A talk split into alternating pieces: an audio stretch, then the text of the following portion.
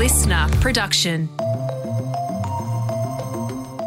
My Year of Living Vulnerably is already topping bestseller lists around Australia. You've probably already had it recommended to you at least a couple of times. And that's because this book is creating buzz. Why? For unpacking Aussie masculinity in an entirely different way. The book's author is Rick Morton, and he's a vulnerable man. And personally, I do not know enough of those. I don't mean vulnerable in the way that we too often think about vulnerability. Those cliches that we tend to synonymise with weakness or fragility. Being vulnerable, according to Rick, is the key to being closer to one another. It's also how we can break down versions of masculinity that say being a man can only look and sound a certain way. You're allowed to touch your mates when you're playing footy. In fact, it's encouraged. Um, you know, if you're drunk, it's allowed because your inhibitions are down. But there are so many men who just want to hug you and say, I love you when they're drunk. And that's not an accident. Up next, the weekend list with Tate McGregor, where we recommend what to watch, read, listen, cook, see, and do. But first, here is the extraordinary Rick Morton doing what he does best, which is helping people have conversations they've probably never had before. And just a warning for you before we get deep into this chat with Rick Morton that Rick and I have a conversation that goes to some pretty difficult places. So if you're finding that it's a tough day with your mental health, you might want to take a pass. And if you're someone who finds descriptions of physical pain or violence or hurt difficult to listen to, then you might also want to skip this one. Rick, recently you asked some friends what masculinity meant to them. What did they have to say? Oh God, I feel bad for laughing about it because we were being deliberately ironic. But you know, these were my straight male friends, and one of them was like, you know, it's it's pretending to dummy pass something to to another bloke in the office when you're like passing them tomato sauce or something like that, um, which is just such a callback to my entire existence in Queensland in high school. There were dummy passes everywhere, uh, and another one was um, saying, "This is, I mean, it's terrible," but he was saying, and it's kind of true, uh, not asking too often or checking in on your mate's mental health. Now, obviously, they they were joking, but there is such a, a element of truth to these things because I've witnessed that across most of my life so far there's a real undertone there of some lack of vulnerability, right? Some lack of willing to communicate, willingness to talk about feelings and the more difficult parts of life. And I suspect that rings true for a lot of us. But I think there's also mm. something to what you've just said there around masculinity being a hardened masculinity. Yeah, it's kind of reliant on a sense of bravado and, and never showing what they perceive to be weakness. I mean, they assume a certain kind of man assumes that vulnerability is weakness and weakness is feminine.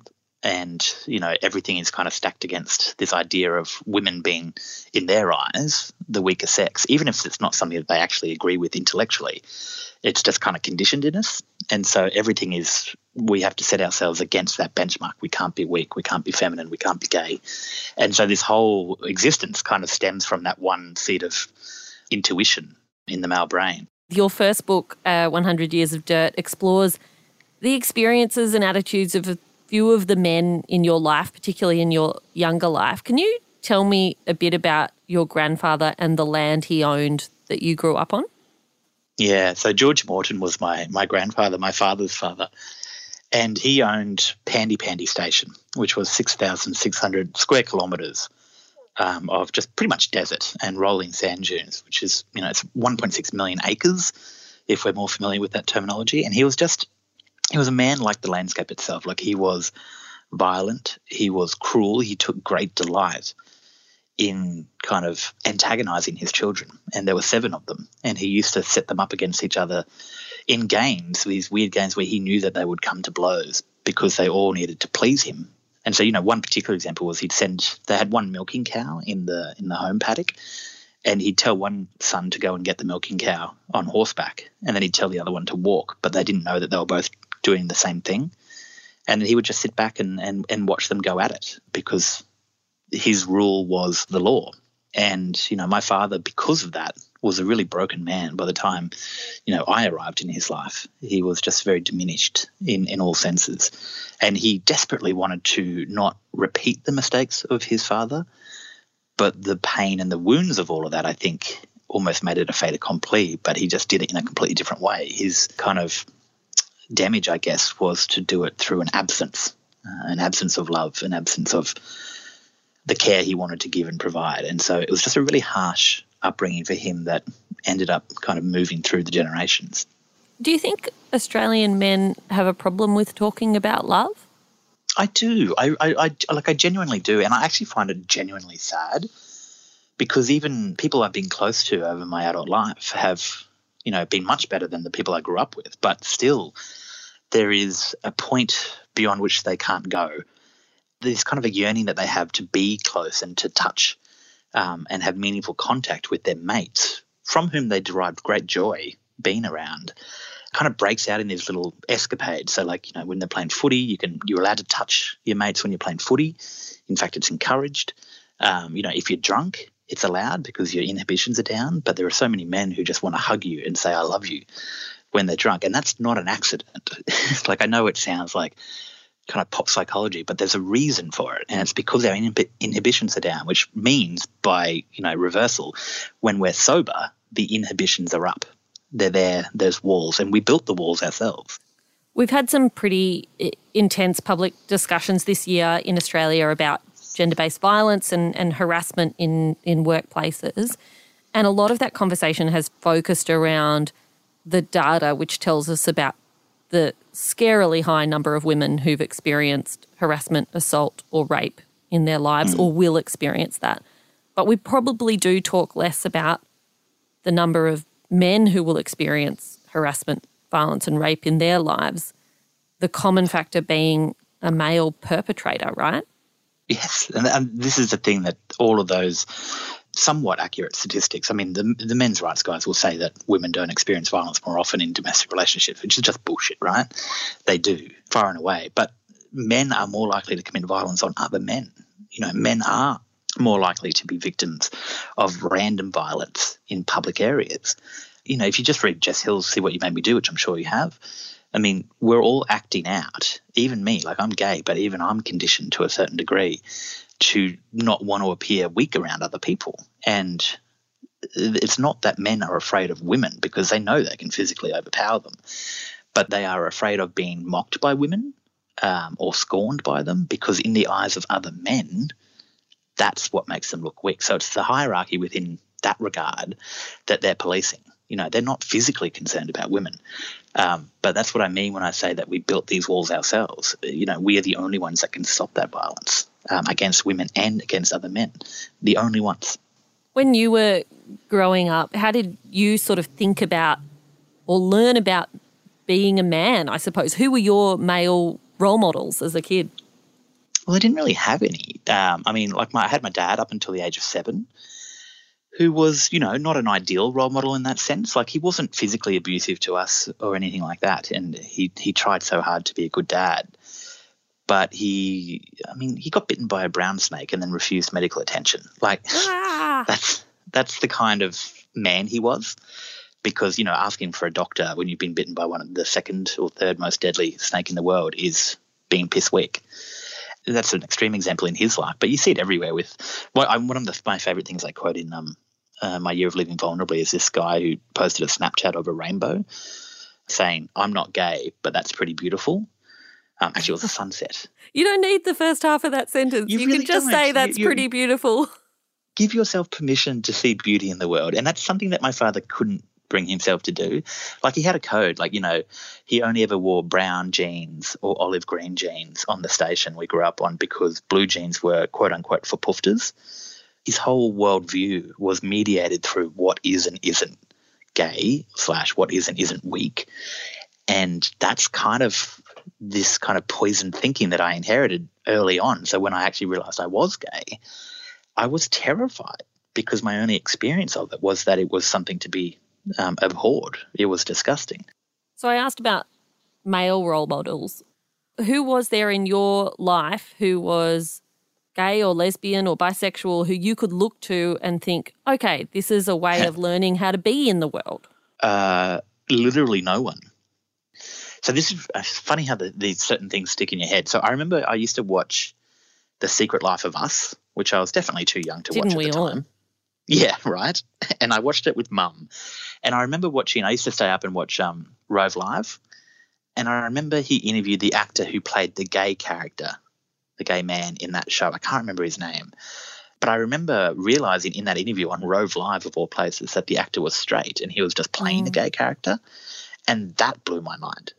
I was like, oh my God, how? How can he do that? He must be copying so much abuse. And it was like like an earth shaking moment for me to realize that that was even something that you could consider doing as a straight man. I didn't even know that there were gay men out there doing, you know, living normal lives and, and loving and having genuine normal experiences that you and I, I say normal, but that's the kind of conditioning I'm talking about, right? I didn't think we were. And I just didn't see it on TV ever. And it wasn't until I got to university where I first met uh, the first gay couple who were in a relationship. And it was staggering to me, like genuinely staggering, because I kept thinking privately, how do they do it? How do they move through the world every day? It just made no sense. In My Year of Living Vulnerably, which is your new book, you talk about an experience you had at the Newcastle Writers Festival and a realization you had. Can you tell us what that was? Yeah, that was quite a moment, and it sounds like I'm being melodramatic when I talk about it. But it was like I was I was asked to take part in this panel uh, on trauma, and I'd written 100 Years of Dirt, which was in my eyes it was a book about my family's trauma and my dad's trauma and my brother's trauma, who was burned and nearly died. But I'm on this panel and I was listening to Dr. Meera Atkinson, who's a poet and academic, read from her book Traumata about a traumatic episode after she that she experienced as an adult. And she was describing these physical sensations in the body and these ideas in the mind, you know, antennae constantly out searching for threats, you know, the hypervigilance um, and being constantly monitoring the environment for ways that you might meet your end. And I realized literally on that stage that I needed to go and see a trauma specialist. Like it was like a lightning bolt had hit me Wow. Because I had gone through my life and seven or eight psychologists trying to figure out what was wrong with me. And I'd only ever been told it was depression or generalized anxiety disorder, which is very different to trauma.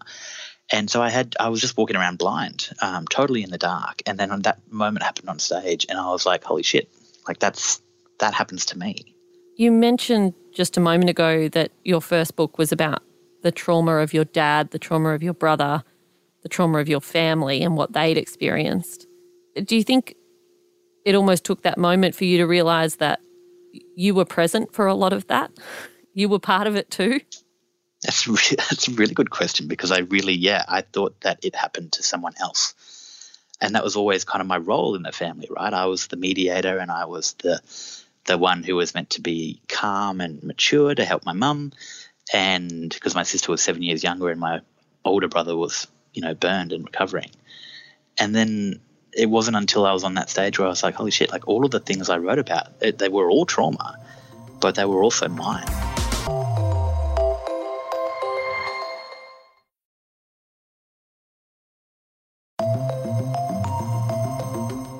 Can you talk to us about what you witnessed when you were a kid? You referred just briefly to your brother being burned. Can you tell us about what happened as, as much as you're comfortable talking about today? And then maybe how that continues to impact you now? What you're learning by having, I imagine, the conversations you've been having since that realization with psychologists, psychiatrists, whoever it might be. Yeah, I mean, well, that I mean that day changed the course of my entire life. Um, it changed the course of my brother's life, my mum's life, my sister's life. And it was Father's Day in 1994. Um, it was hot out. Me and my brother had been out playing around with guns, as it happens. Um, and then we went into the shed, into the shade to get out of the sun. And this jackaroo was fixing a motorbike in the shed, and he lost a bolt into the car servicing pit. And my brother went down to get the bolt, but it's one of those deep pits where you can stand up underneath a car and let all the oil and petrol out. And he couldn't see the bolt, so he asked for a, a torch. And the jackaroo didn't have one, so he gave him a lighter. And the whole thing just went up in a massive fireball. And I was looking over the edge of the pit, at the time. In fact, you know, when I was younger, I used to joke, you know, I was there too because I had like the left side of my hair singed. And I used to make it like a joke. I'd be like, yeah, I also suffered. And, but I do, I did. And I remember watching my, my dad drag my brother out of that pit. He was still so hot to the touch that the jackaroo couldn't hold him. And I remember him in my dad's arms with like this skin just hanging off of him like curtains, like glad wrap. That was the start of like a five hour wait uh, it was pro- actually it was probably four hours before the Royal Flying Doctor Service could get there from the Birdsville races where they were earlier on in the day. We, you know, we had to stabilise him. We had to put towels over him. His head had swelled to like twice the size because his skin had been cauterized, so the fluid couldn't get out. And then the moment when they finally took off, my mum had to go with him, obviously, and my three-week-old sister at the time. And that was the last I saw of them for you know almost two months. And I was left alone having just witnessed all of that with my father, who I was not particularly close to because he didn't understand me, he didn't know how to relate to me, and, and vice versa. And while the people I loved the most in the world were 1,200 kilometres away, I watched my dad have an affair with our 19 year old governess. And my particular type of trauma, which is complex post traumatic stress disorder, began in that moment because for me, obviously, I was traumatized by what I saw happen to my brother. But because I was so upset by it, what I needed most in those following weeks was the person, the only person in my life at that point, physically, to care for me. And he didn't. In fact, I watched him choose someone else. And that became the seed of what I assumed was something, you know, inalienable about my life, which was that one of the people who should have loved me, no matter what, didn't. Therefore, if you do the rest of the equation, no one else could possibly. Rick, a lot of your new book is about love, it's about compassion, it's about vulnerability, but it also to me seemed to be very much about forgiveness. Mm. How do you think about that period of your life now? Is forgiveness something that's that's possible? Uh, yeah, no, it, I mean it is for me, and it's not something I would ever you know, urge anyone else to do without without knowing them or without even you know letting them come to that decision on their own. It's it's an incredibly personal thing. But for me, I mean, part of the problem for me was that in my first book, I wrote a whole chapter about my family history, partly because it was yeah, just searingly fascinating, but also because it explained my father. And my father's not a bad person, and he didn't do any of these things because he was trying to hurt me.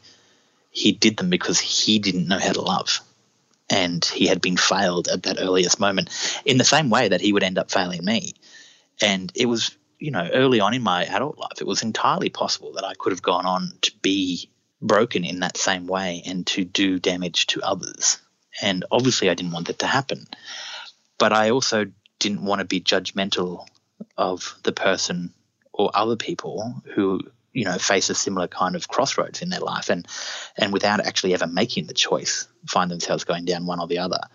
And more importantly i think i had to forgive the 7 year old version of myself who i had blamed for so long for you know bequeathing me as an adult this kind of faulty wiring in my brain. Like i blamed that boy who was so alone and so scared and so um, you know, abandoned in that moment. I blamed him for failing to be stronger. You know, I turned that same sense as, you know, you've got to be strong, you've got to be stoic. I turned it against him. And to me, forgiveness is as much or more so, I think it's an act of preserving your own sense of self and being kind to yourself. You know, in reflecting that generosity inwards, you have to believe it's possible to reflect it outwards and onto other people. And if you can't do that, then, you know, maybe people can't do it for you. And, you know, no one's perfect. And everyone makes mistakes. And, uh, you know, I'd like to believe that we live in a place and a society where, you know, as long as there is effort and acknowledgement, that people can and do better. And I'm trying to do that in my own life. And so I think that thing is fundamental to that. It's kind of the engine room, I guess, of my own progress in life is that I have to believe those things are true. Rick, thank you so much for being my guest on the weekend briefing. Thank you for having me, Jamila. I really appreciate it.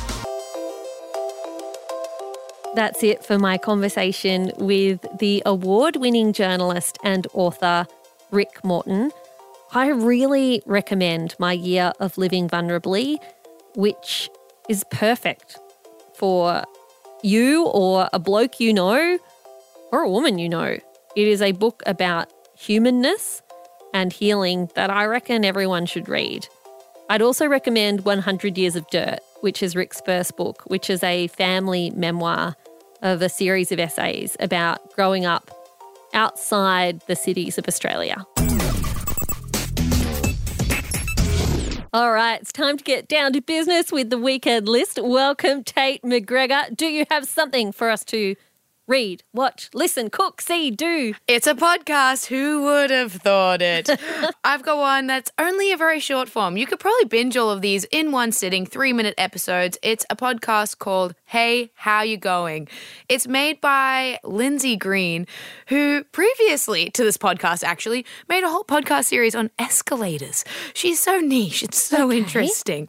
But What's hey, this one about? Hey, How You Going? are conversations that she has in her head. So she plays multiple characters in each one of these conversations, but it flicks between real life and her head voice. So it's conversations like she runs into an old friend that she hasn't seen in a long time and isn't super interested in talking to, or it's a conversation with her doctor and it's a question that she doesn't really know how to answer.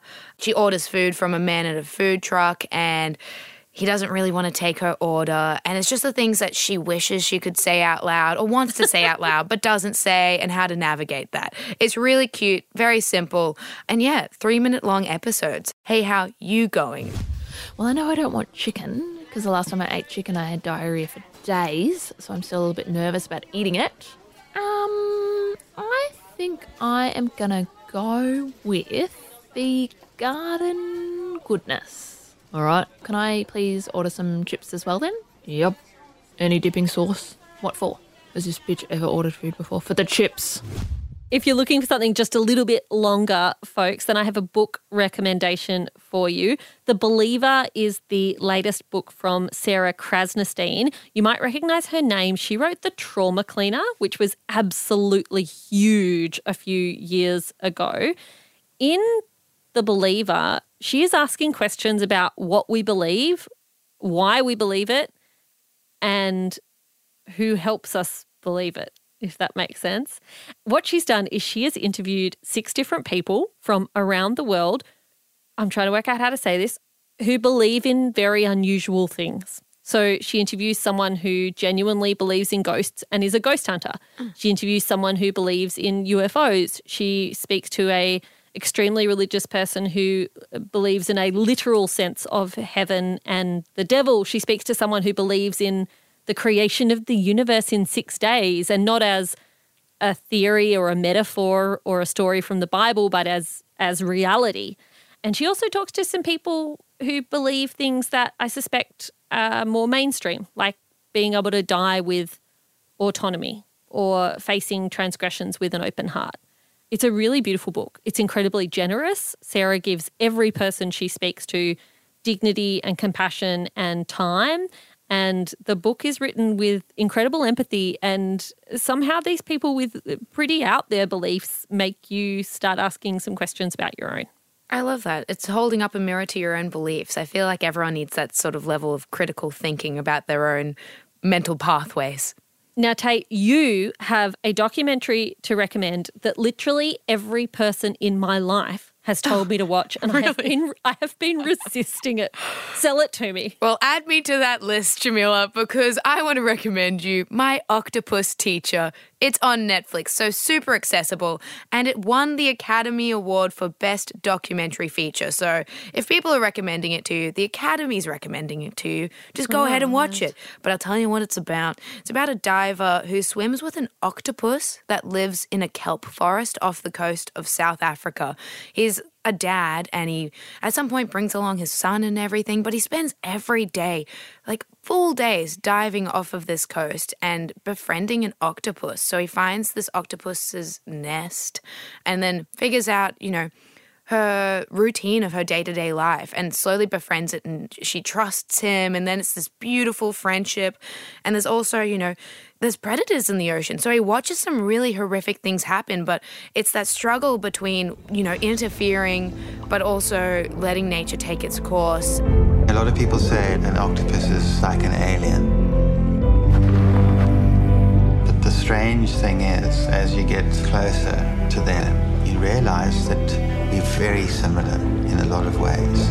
It's beautiful, but it's also insane to see how he balances his family life outside of this friendship with this dedication to checking in on this octopus for hours every day. You've got to wonder how his wife feels about this, essentially.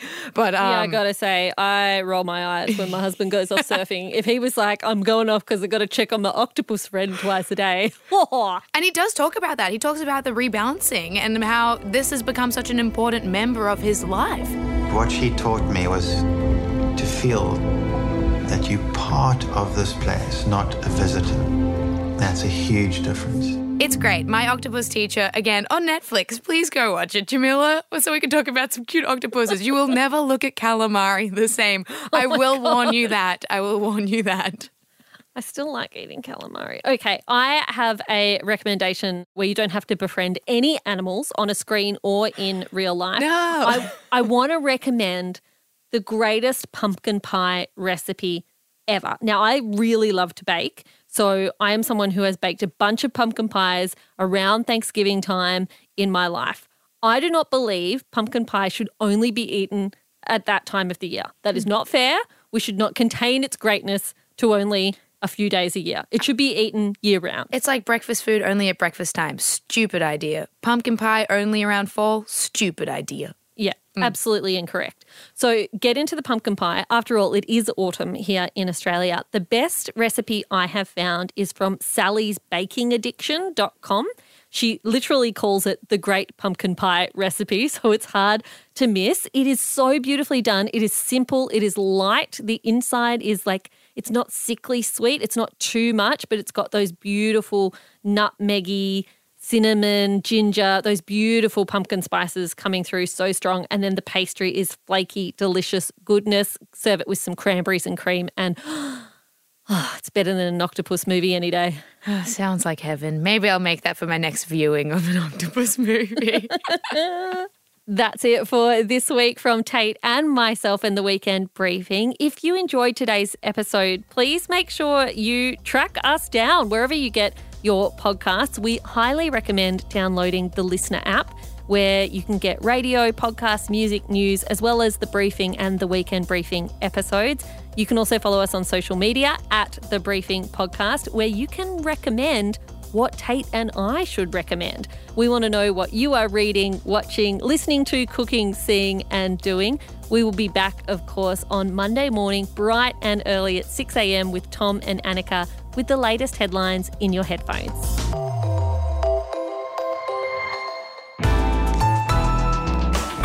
LiSTNR.